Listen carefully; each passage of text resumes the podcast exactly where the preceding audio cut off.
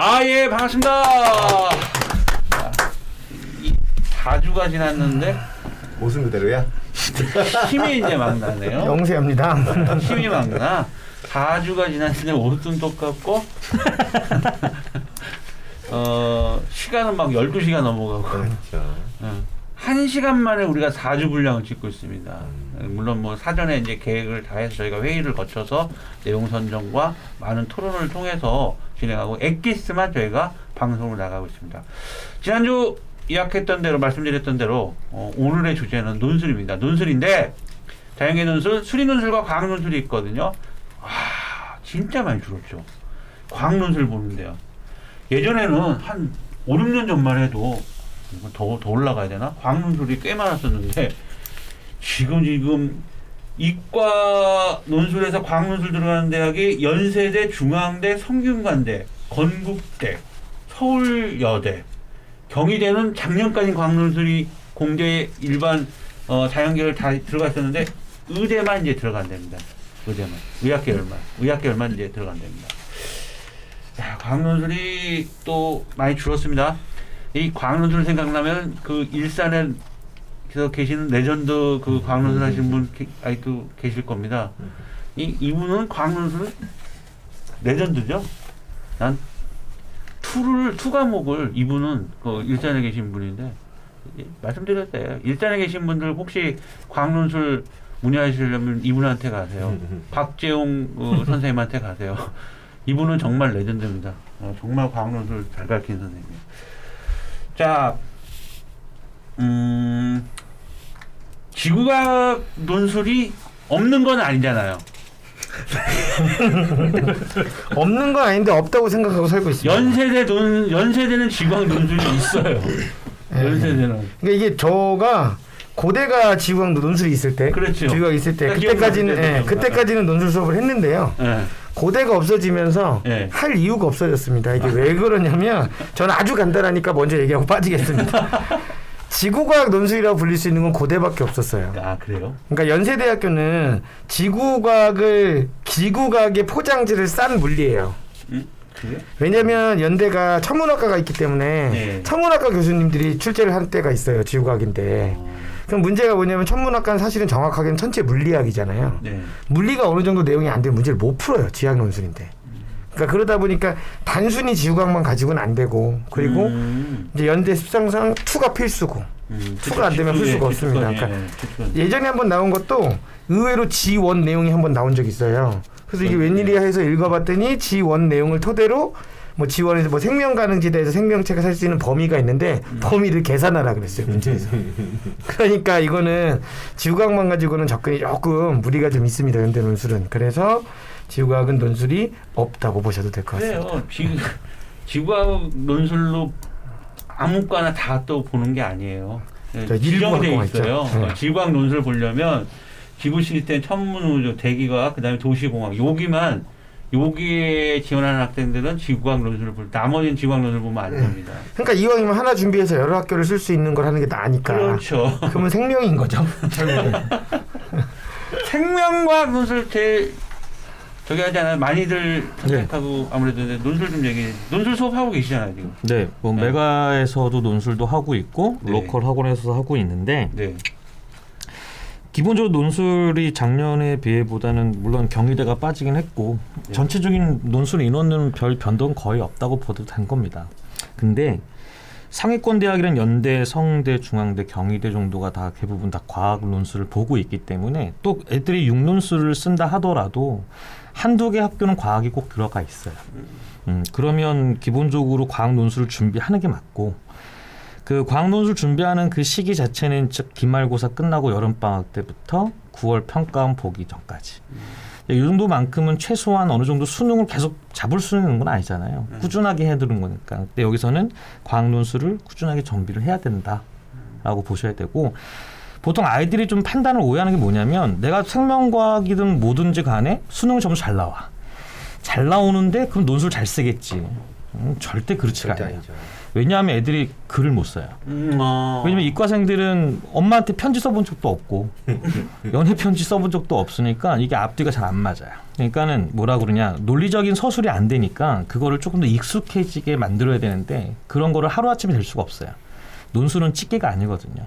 그러니까 논리적인 서술을 하기 위한 거라면 논리적인 반복론을 제시할 수 있어야 되고 그거를 개념 바탕으로 가야 되는데 아이들이 그걸 하루아침에 될 수가 없어요. 그러니까 지금부터라도 수능 공부하고 있는 과정에서 개념이 정리가 되어 있다면 여기서 논리적인 접근 방법을 토대로 자기가 어떻게 서술하는지를 공부를 하는 게 맞고 음. 그게 여름 방학 때 잠깐 하는 게 아니라 여름 방학 때부터 9월 평가원 보기 전까지.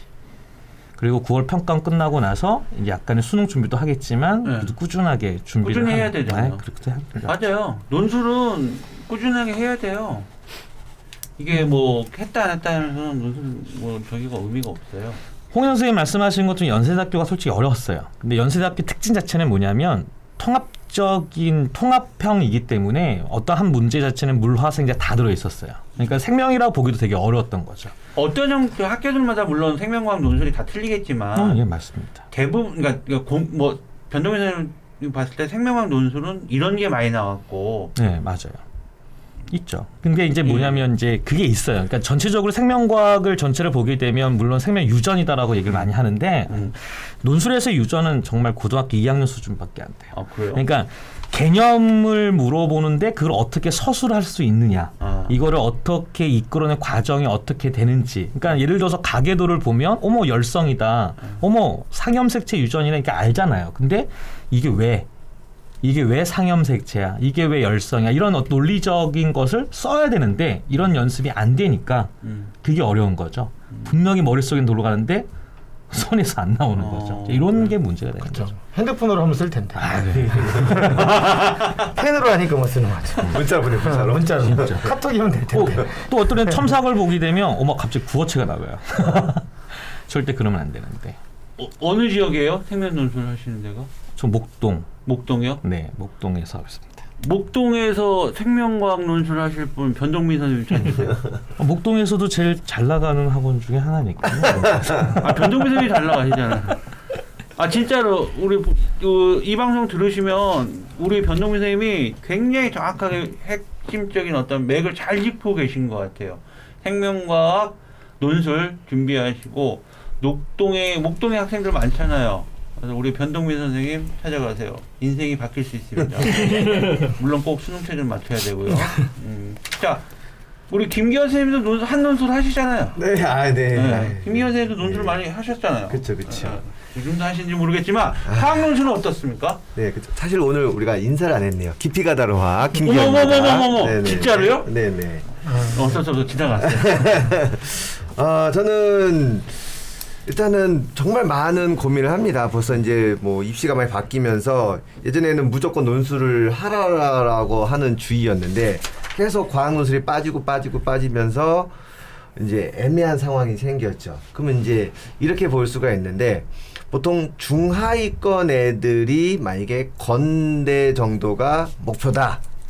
그러면 사실 과학 논술 살짝은 준비를 해볼 만전 하다고 생각을 합니다. 만약에 수능으로 혹은 수시로 음, 학종으로 교과로 건대 정도가 목표라고 하면 생각보다 논술이 뚫릴 수가 있다라고 얘기를 하는 게 어쨌건 건대를 쓰는 친구들의 실력이 만약에 연대 쓰는 애들이 건대를 쓰지는 않거든요. 그러니까 그 비슷한 라인에서 수학은 논술을 준비를 분명히 계속 하고 있었을 것이고 그러면 아무래도 과학 논술을 좀 하는 애들은 좋지 않을까 대신 그럼 이제 공부량이 많아지겠죠. 공부를 어쨌건 중상위권 애, 중하위권 아래쪽 애들이다 보니까 걔네들 학습량 느는 거 엄청 싫어요. 그러니까 싫어하죠. 그래서 화학에 대한 학습법이든 생명에 대한 학습법이든 논술에 대한 학습법은 1차는 학원이 제일 좋습니다. 그건 확실하고요. 왜냐면 첨삭이 되는 거니까. 근데 공부량이 늘지 않을 때 제가 쓰는 최고 방법은 뭐냐면 수능 특강 수능 완성 3점짜리 문제 중에서 가장 어려운 문제들이 있거든요. 계산 진짜 복잡한 문제들. 내가 해설을 봐도 잘 모르겠는 그런 문제를 내가 해설을 만드는 거죠.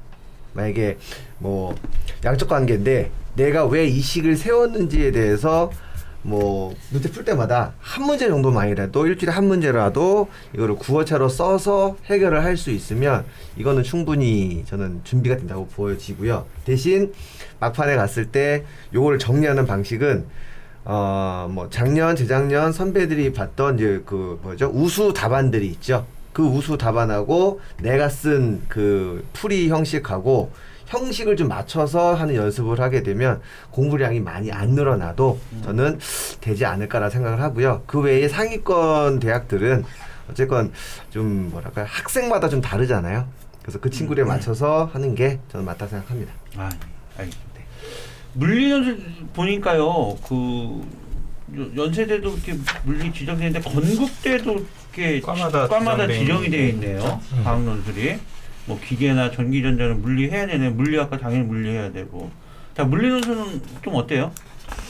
이제 저도 규현 쌤이랑 김기현 선생님이랑 마찬가지고 우선은 그 목표 대학이 있어야 될 거고 당연히 그리고 마찬가지인 것 같아요. 저도 이제 화학이랑 마찬가지로 아이들한테 얘기할 때 논술은 그래도 준비를 조금 방학 때 하라고 얘기를 좀 하는 편이고 저도 똑같이 얘기를 하는 편이에요. 그 좀 어려운 문제들 계산 어쨌든 역학이 제일 어렵게 나올 거니까 그다음에 결국엔 니네가 어떻게 해서 이 공식을 쓰게 됐고 어떻게 결론이 도출되는지 꼭 써보고 이런 습관들을 들여야 뭐 답지를 쓰든 뭐 논술에 대한 어느 정도의 준비 일차적인 준비는 될 거니까 그렇게 얘기하는 편이라서 뭐 기현 쌤이 다 얘기를 하셔서 제가 할 말이 없네요. 준비에 대해서. 연세대 같은 경우는 물리 논술을 안 봐도 뭐 생명과학 논술 이렇게 대처할 수 있는 어, 되어 있거든요. 연세대 같은 경우. 근데 제가 예전에 그건 봤어요. 건국대 이게 기계공학하고 전기전자 이렇게 물리 지정이잖아요. 그러면 물리 선택 수능에서 물리 선택대가 얼마 없잖아요.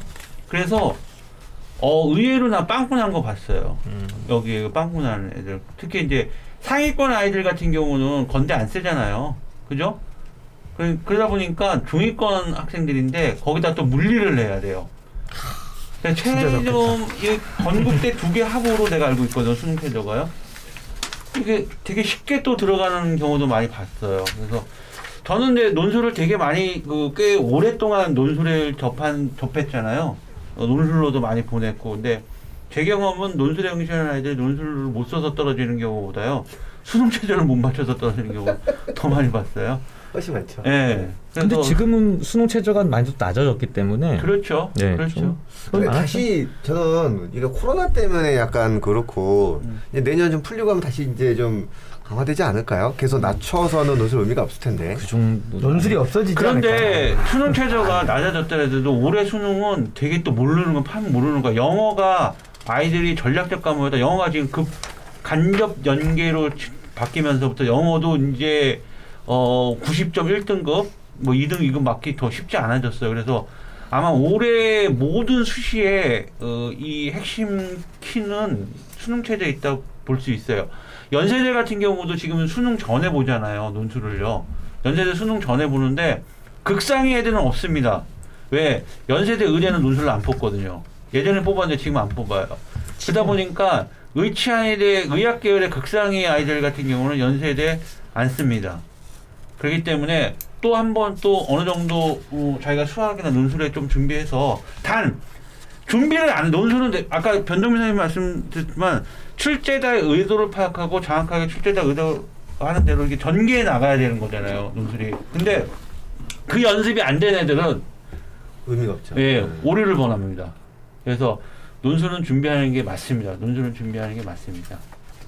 자 오늘 방송 어, 과학 논술 어, 자연계 논술은 수리 논술하고 과학 논술 같이 보는 과학 논술만 보는 데는 없잖아요. 없죠. 없죠. 예, 그래서 혹시나 이 방송 그또 뭐 오해하시면 안 되죠. 오해하실까봐 수리는 항상 이과 논술은요 수리 논술과 과학 논술 보는데 이 수리 논술 과학 논술 같이 보는 대학은 아까 제가 마- 우리가 말씀드렸던 연세대는 중앙대 건국대 이런 대학들 성균관대 경희대 의대 그다음에 이런 대학들이라고 제가 말씀드렸고 과학 논술은 물화생 지구과학 논술 보는 데는 밖에 없다라고 예, 정리해드렸습니다. 자, 4주가 정말 엄청 아, 빨리 지나가네요. 가네. 예, 늦은 시간까지 이 밤 12시가 지금 넘었습니다. 너무서 선생님들 되게 피곤하실 텐데 아무튼 수고하셨습니다. 정말 고생하셨습니다. 수고하셨습니다.